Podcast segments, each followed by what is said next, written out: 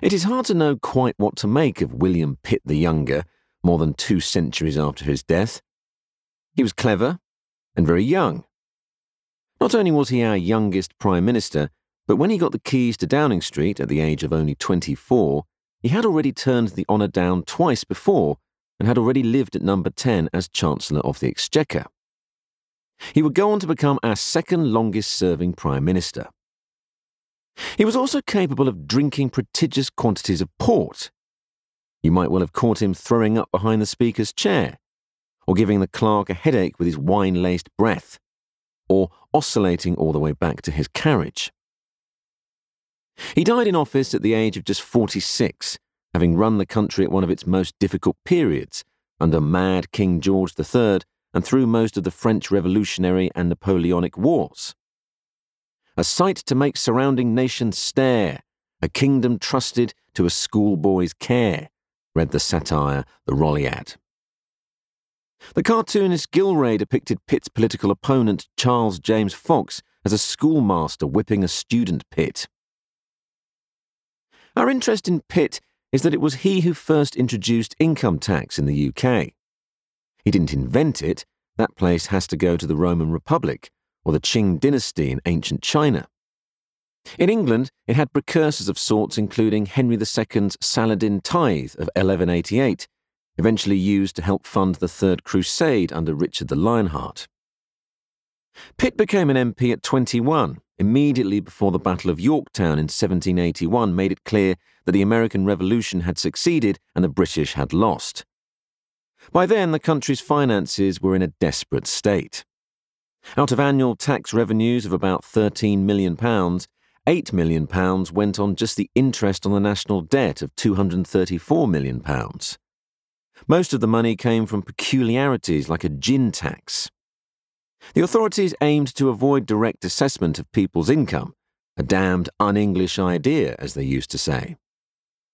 Pitt, influenced by Adam Smith, whose Inquiry into the Nature and Causes of the Wealth of Nations had been published just a few years earlier, planned to sort out the financial muddle with new taxes which fell principally on the well off. These included new assessed taxes on male and female servants, on horses, on carriages, varying according to whether four wheeled or two wheeled, and on houses. He managed to invent taxes on everything from gaming licenses to dogs and hair powder, and came up in 1797 with the brilliant idea of the triple assessment, which assessed taxpayers on the basis of what they had paid the previous year and tripling it. Actually, more than tripling it. Let's not remind the Treasury about that one.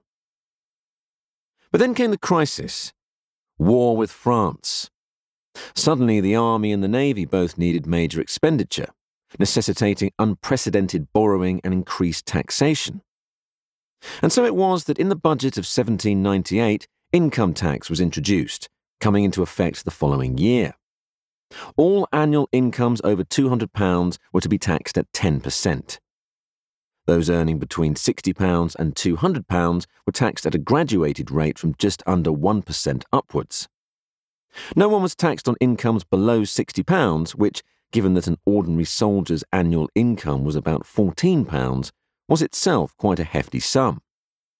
This was a very different tax threshold from the £12,570 we have today, a threshold that ensures that everyone in full time work pays income tax. At first, the tax was highly unpopular and was widely evaded, particularly among merchants and manufacturers. It only raised 60% of what Pitt had hoped. It was thought to be too intrusive into people's private financial circumstances. But in time, it came to be seen as a patriotic duty for winning the war against Napoleon.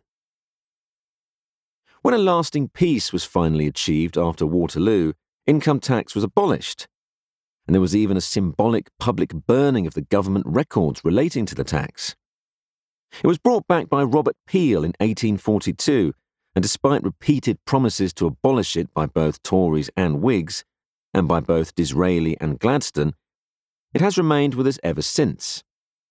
At least nowadays, we don't have to sit through the sort of five hour long budget speech which Gladstone, as Chancellor, delivered in 1853 in which he outlined his seven year plan to do away with income tax.